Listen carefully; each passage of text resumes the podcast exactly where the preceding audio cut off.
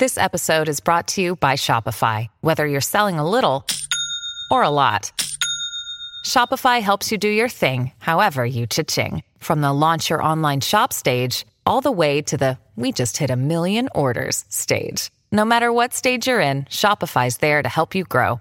Sign up for a $1 per month trial period at shopify.com slash special offer, all lowercase. That's shopify.com slash special offer.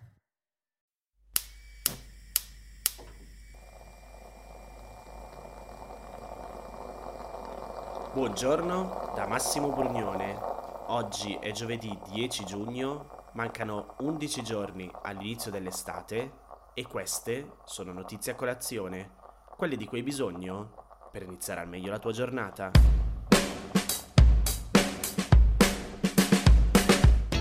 Finalmente è ufficiale. Il Parlamento europeo ha approvato i cosiddetti certificati Covid-19 europei, cioè i Green Pass, che dovrebbero permettere di circolare all'interno dell'Unione Europea nei mesi estivi senza particolari restrizioni. Il sistema di certificazione, che dovrà essere adottato formalmente anche dal Consiglio europeo per essere ufficiale, entrerà in vigore dal 1 luglio 2021 e lo resterà per 12 mesi. I certificati saranno rilasciati gratuitamente dalle autorità nazionali e saranno disponibili in formato digitale o cartaceo con un codice QR code. Serviranno a viaggiare liberamente nei paesi dell'Unione Europea purché venga attestato almeno una di tre diverse condizioni. L'avvenuta vaccinazione o un recente risultato negativo ai test per il coronavirus o la guarigione dalla Covid-19. In pratica, quindi, per ciascuno di questi tre casi sarà rilasciato un certificato distinto con un suo codice QR. Per quanto riguarda la vaccinazione, il testo approvato dal Parlamento europeo prevede che se uno Stato membro dell'Unione ritiene possa bastare una sola dose di vaccino per essere esenti dalle restrizioni, allora deve accettare anche i certificati europei rilasciati alle stesse condizioni.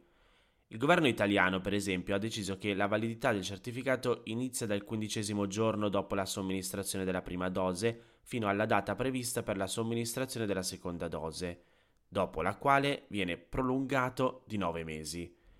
Questa regola dovrà valere quindi anche per gli stranieri che arrivano in viaggio in Italia. Gli Stati dell'Unione non potranno imporre ulteriori restrizioni di viaggio ai titolari di certificati come quarantena, autoisolamento o test, a meno che non siano necessarie e proporzionate per salvaguardare la salute pubblica, come nel caso di varianti che destino preoccupazione. Il Parlamento europeo specifica poi che in questi casi le misure dovranno essere notificate, se possibile, con 48 ore di anticipo agli altri Stati membri e alla Commissione, mentre le persone dovranno ricevere un preavviso di 24 ore. Tutti i Paesi membri dell'Unione dovranno accettare i certificati di vaccinazione rilasciati in altri Stati membri per i vaccini autorizzati dall'Agenzia Europea per i Medicinali, la cosiddetta EMA, e gli Stati membri potranno decidere se accettare anche i certificati per altri vaccini autorizzati secondo le procedure nazionali o per i vaccini elencati dall'Organizzazione Mondiale della Sanità per l'uso d'emergenza. L'emissione dei certificati sarà a carico dei singoli Stati, che devono realizzare un'infrastruttura adeguata per il rilascio e la verifica. E quindi per consentire l'interoperabilità, cioè lo scambio dei dati tra i vari paesi, la Commissione ha istituito e gestirà un gateway per raccogliere le chiavi pubbliche dei certificati. I dati sanitari dei cittadini rimarranno comunque nei rispettivi paesi e non saranno trasmessi in nessun modo. Gli stati poi potranno scegliere le modalità di distribuzione dei certificati in modo centralizzato oppure affidare il compito ai centri dove si effettuano le vaccinazioni e i test per rilevare l'eventuale positività al coronavirus o agli operatori sanitari che verificano la guarigione dalla Covid-19. In Italia saranno disponibili sull'app Io, quella che serve per accedere a numerosi servizi digitali della pubblica amministrazione, te lo ricordi, per esempio il cashback, e che comunque non sarà l'unico strumento per avere accesso ai codici.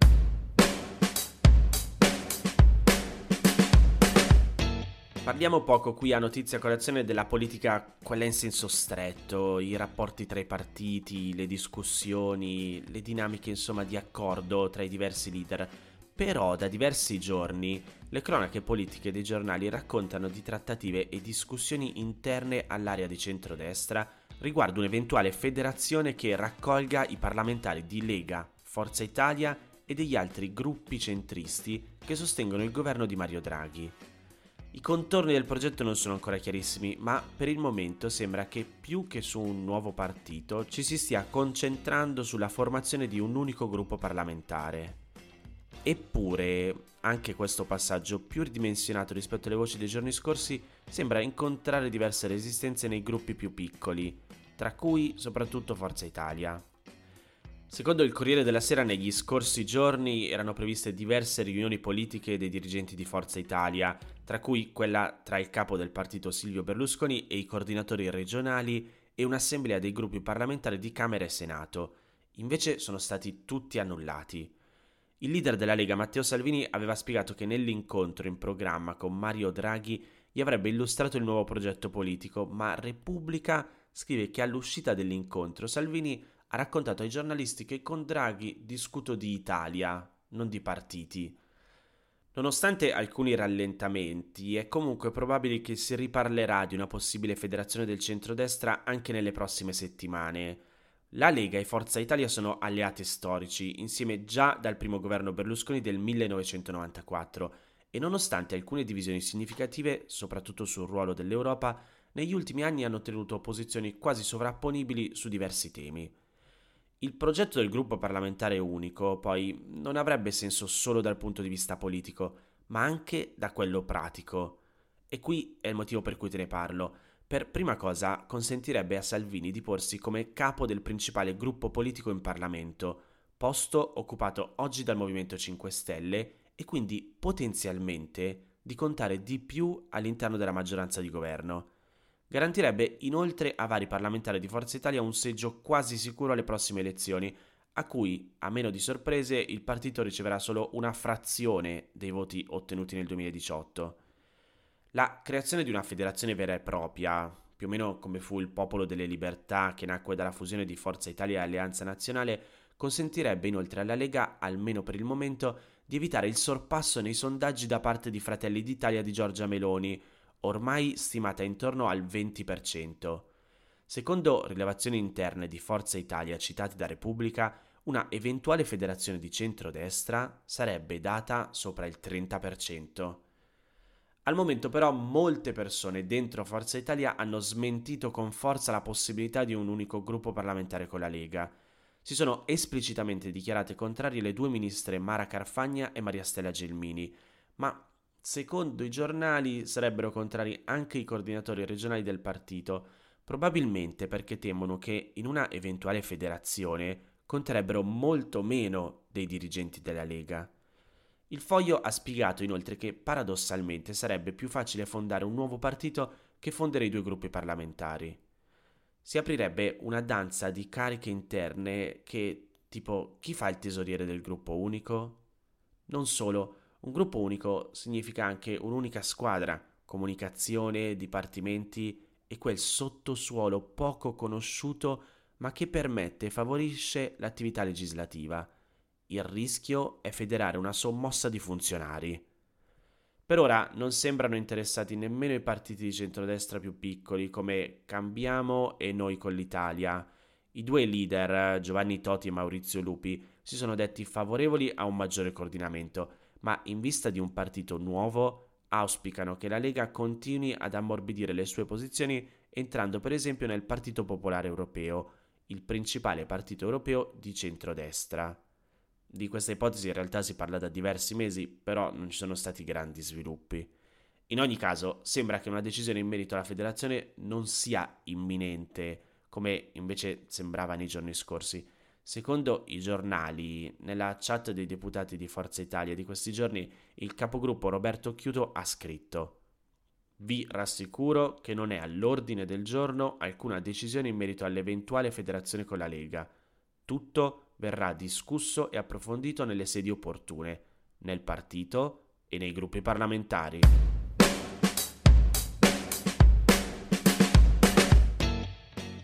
Venerdì scorso il Parlamento danese ha approvato il progetto per la realizzazione di un'isola artificiale davanti al porto di Copenaghen, su cui potranno abitare almeno 35.000 persone.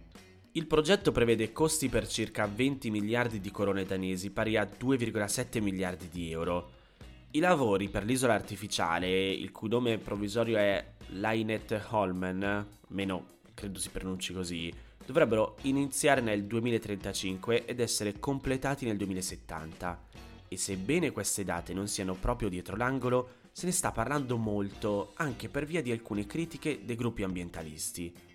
Il piano per la realizzazione dell'isola era stato presentato nell'ottobre del 2018 dal governo di centrodestra guidata dall'allora primo ministro e poco dopo era stato approvato dall'amministrazione comunale di Copenaghen, Venerdì scorso in Parlamento il progetto è stato approvato con 85 voti favorevoli e 12 contrari. Secondo il progetto attuale avrà un'area di quasi 3 km quadrati, pari più o meno a 400 campi da calcio, e sarà collegata alla città di Copenaghen con un tunnel stradale e una linea metropolitana. Il piano prevede inoltre che l'isola, che dovrebbe essere realizzata davanti al porto della città, abbia sul suo perimetro una serie di strutture per proteggere il porto dalle mareggiate e dall'innalzamento del livello del mare. Le principali critiche dei gruppi ambientalisti riguardano per cominciare tutti i materiali che dovranno essere usati e trasportati per realizzare l'isola. Secondo una stima di uno di questi gruppi citata da BBC, servirebbero per esempio fino a 350 camion al giorno per portare via terra i materiali necessari. Fai conto che solo per quanto riguarda i materiali per il suolo, e quindi non per la realizzazione di tutto quello che eventualmente ci andrebbe sopra, è stato stimato che bisognerà portare circa 80 milioni di tonnellate di terreno. Altre questioni riguardano poi il possibile impatto che l'isola avrà sugli ecosistemi e sulla qualità dell'acqua. Come aveva già spiegato Bloomberg City Lab, tra chi si era detto contrario al progetto c'erano anche alcuni funzionari della Scania, la più meridionale delle regioni svedesi e dunque la più vicina alla Danimarca. La loro preoccupazione era infatti che il progetto potesse in qualche modo alterare le correnti e creare altri tipi di problemi anche oltre le acque di Copenaghen. Nel dibattito che ha preceduto il voto in Parlamento, Thomas Jensen, il parlamentare socialdemocratico che ne è stato relatore, ha detto Tra tutti i disegni di legge di cui mi sono occupato, questo è quello che è stato più discusso, consultando esperti, chiedendo rapporti tecnici e con oltre 200 quesiti per il Ministero dei Trasporti, ognuno dei quali ha ricevuto risposta. Dal punto di vista procedurale abbiamo pensato a tutto. Insomma, non resterà che vedere quest'isola artificiale. Queste erano le notizie a colazione di oggi. Se ti va di aiutarmi e sostenermi nella produzione di questo podcast, puoi farlo inviandomi un piccolo contributo dal sito www.notiziacolazione.it. Se ti sei perso alcune notizie puoi andare indietro e ascoltare anche quelle dei giorni scorsi e se lo ritieni utile puoi condividere questo podcast inviandolo a qualche amico. È disponibile su tutte le piattaforme audio. Ricordati che se vuoi puoi iscriverti al canale Telegram di Notizie a Colazione per riceverle tutte le mattine direttamente sul tuo smartphone. Oppure mandami il tuo numero di telefono alla mail notizie a colazione chiocciolagmail.com per riceverle via WhatsApp. Ti aspetto domani per iniziare insieme una nuova giornata. Un saluto da Massimo Brugnone.